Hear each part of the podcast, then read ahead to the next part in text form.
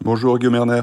Vous êtes journaliste et vous êtes correspondant à Moscou pour le journal Le Monde, spécialiste des pays de l'ex-URSS et de l'Europe de l'Est. Alors, qu'est-ce que l'on sait aujourd'hui, euh, presque envie de vous dire de science certaine, sur euh, ce crash d'avion? Vous, vous commencez pas par le plus simple là. On sait qu'un avion s'est crashé, on sait que Prigogine était enregistré euh, à bord, euh, on sait que les autorités russes d'ailleurs de façon assez surprenante et je trouve spectaculaire le, la, la, la, la, plus forte confirmation officielle de la mort de Prigogine, c'est Poutine qui l'a donné hier soir en mhm. présentant ses condoléances. Jusque-là, les, les, autres institutions étaient plus prudentes. Euh, enfin, elles présentaient cette mort comme, comme, comme, une, comme une évidence, mais sans sauter le pas d'une confirmation officielle. Euh, alors, avec ces éléments-là, on peut se dire on n'a pas assez. Si on ajoute d'autres éléments tels que la, personnalité des personnes impliquées, euh, tels que la logique tout simplement, tels que euh, le fait que les autres hypothèses sont euh, assez difficiles à concevoir, on peut très très très raisonnablement penser que Prigogine est mort dans le crash de cet avion. Dans quelles conditions l'avion s'est crashé C'est-à-dire pour, pour mhm. garder uniquement des hypothèses sérieuses, une bombe à bord ou un missile, ça en revanche c'est encore assez flou aussi. Bon, alors si on imagine que c'est euh, Vladimir Poutine qui n'est pas complètement étranger à ce qui s'est déroulé, pourquoi un tel geste, selon vous, Benoît Wittkin euh, il y a plusieurs façons de l'aborder, on va dire euh, des façons compliquées et une façon très simple. C'est peut-être plus euh, plus On va commencer par la simple. Ça, ça, ça, me semble raisonnable. Euh, Poutine dit il y a euh, exactement deux mois, euh, le deuxième jour du, de, ce, de, ce, de cette mutinerie qui, qui, qui, a, qui a viré en putsch avorté, ceux qui ont organisé cette rébellion sont des traîtres, ils seront châtiés le châtiment euh, pour un traître dans l'esprit de Poutine, et il l'a déjà dit assez explicitement à plusieurs reprises, c'est la mort. À partir de là, euh, on aurait pu imaginer d'autres hypothèses. Je ne suis pas en train de vous dire que la mort de Prigogine était euh, absolument certaine, à échéance brève, etc. Mais il y a une certaine logique qui s'impose. il devait mourir, et d'ailleurs, le, le et le, la mutinerie elle-même et sa gestion par le Kremlin a, a jeté un trouble assez fort dans l'élite, puisque ah la mutinerie vient de l'inaction de Poutine. Mmh. Elle est ensuite suivie par une forme d'inaction qui est cette espèce de, de, recul, puisque euh, de recul par rapport au moment où il annonce que euh, les traîtres seront châtiés. Ensuite, il semble leur pardonner. Mais c'est un peu étonnant quand même. Pardonnez-moi, je, je, vous coupe Benoît Wittkin parce que vu la nature du régime, cette euh, disparition soudaine, disons, n'est pas euh, complètement inattendue non plus. C'est ça, le, ce, sursis euh, ressemblait à un flottement, à ce que je parlais des élites, mais aussi des observateurs, ont, ont quand même une certaine idée de, ce qu'est le logiciel du Kremlin. Euh, il y avait de quoi être surpris. Alors ça tient peut-être à plusieurs choses, à la relation entre Poutine et Prigogine, qui alors sans être des amis, ce sont des proches. Euh, ça tient au fait que Prigogine n'est pas un traître comme les autres, c'est pas un défecteur, il n'est pas passé à l'ouest pour le dire euh, pour le dire bêtement.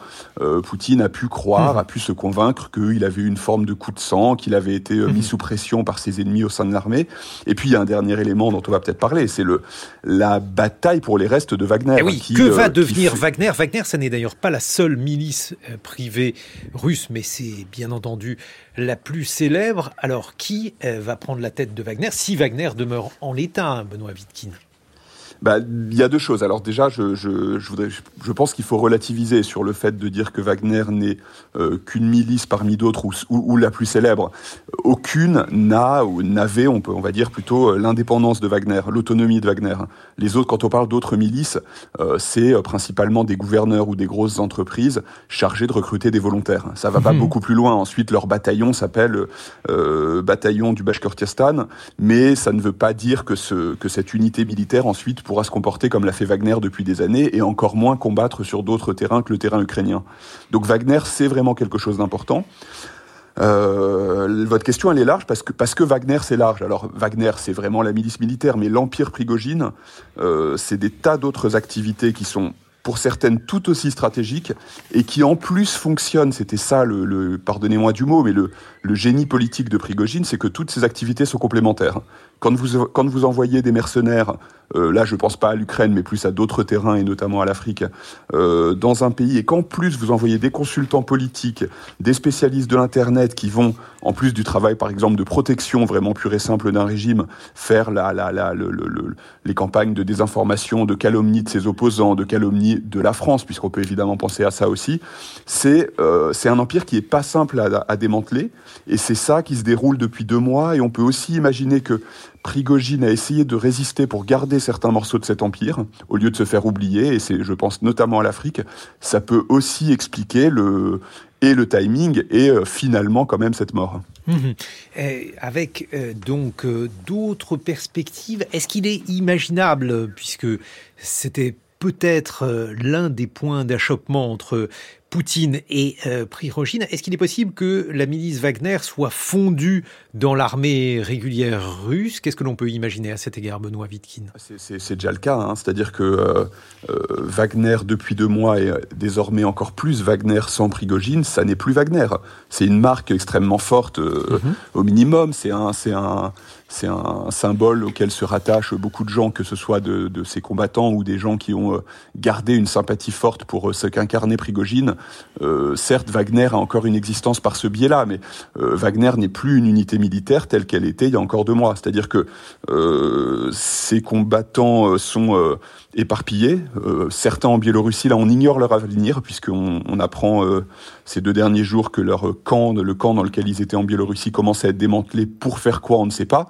Mais c'est presque anecdotique. C'est-à-dire que les autres se sont intégrés à l'armée ou sont rentrés chez eux. Et surtout les armes et les armes lourdes. C'était ça aussi la particularité de Wagner les armes lourdes ont été rendues progressivement à l'armée, données à la garde nationale, ce qui est un, un signe politique assez fort, euh, puisque la garde nationale, c'est vraiment les plus proches de Poutine. Euh, Poutine a compris que certaines choses étaient allées un peu loin. Euh, mais donc, mm -hmm. on ne sait pas jusqu'au bout ce que, va, ce que vont devenir les der le dernier carré de Wagner, mais Wagner n'existe plus en l'état. Dernière question, Benoît Wittkin.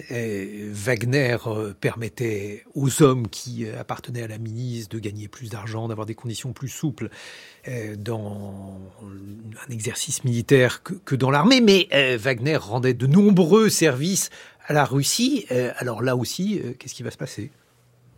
Bah c'est lié à tout ce qu'on se disait. Euh, il, y a le, il y a deux choses vraiment. La priorité actuelle, c'est quand même, il faut pas se leurrer, le terrain ukrainien. Euh, L'armée est capable de, elle aussi, embaucher des prisonniers. Et d'ailleurs, elle avait, par exemple, euh, volé cette prérogative à Wagner depuis assez longtemps. Mais, mais le, le faire sans, je, je, mets ça entre guillemets, sans l'anonymat que donnait Wagner, parce que Wagner, c'est la possibilité de commettre des exactions en euh, considérant qu'on a affaire à une, mali, une milice et pas à une armée. Non, c'est marginal, je pense. L'armée euh, offre aussi la possibilité de faire des exactions en, dans une totale impunité. Euh, et l'armée offre vraiment la même chose, notamment aux détenus, euh, six mois de contrat euh, pour combattre et ensuite être libre, ce qui est assez frappant d'ailleurs parce mmh. que les, les gens réellement retournent chez eux pendant que les, les braves citoyens mobilisés sont là depuis maintenant neuf ou dix mois. Euh, donc ça c'est une première chose. Ensuite, votre question, elle se pose vraiment principalement pour l'Afrique, qui était, euh, qui est vraiment là où le savoir-faire, euh, l'expérience très particulière de Wagner joue le plus. Pour la raison que je disais, c'est que c'est alors déjà c'est un terrain où le où d'autres acteurs sont beaucoup moins euh, beaucoup moins implantés, n'ont pas forcément les réseaux et les habitudes, et ensuite du fait de cette euh, de ce package euh, Wagner ou Prigogine qui était assez cohérent, euh, qui va au-delà des seuls mercenaires. Les mercenaires, on, si on leur dit qu'ils ont un nouveau chef, ils seront malheureux parce qu'ils aiment, ils aimaient vraiment énormément Prigogine. Il y a une dévotion à, à, totale à sa, à sa personne, mais ce sont des gens rationnels. Ils obéiront à, à la au personne qui chef. leur dira d'obéir. Merci ouais, ouais, Benoît ouais. Je rappelle que vous êtes journaliste et correspondant à Moscou du journal Le Monde, 7h22 sur France Culture.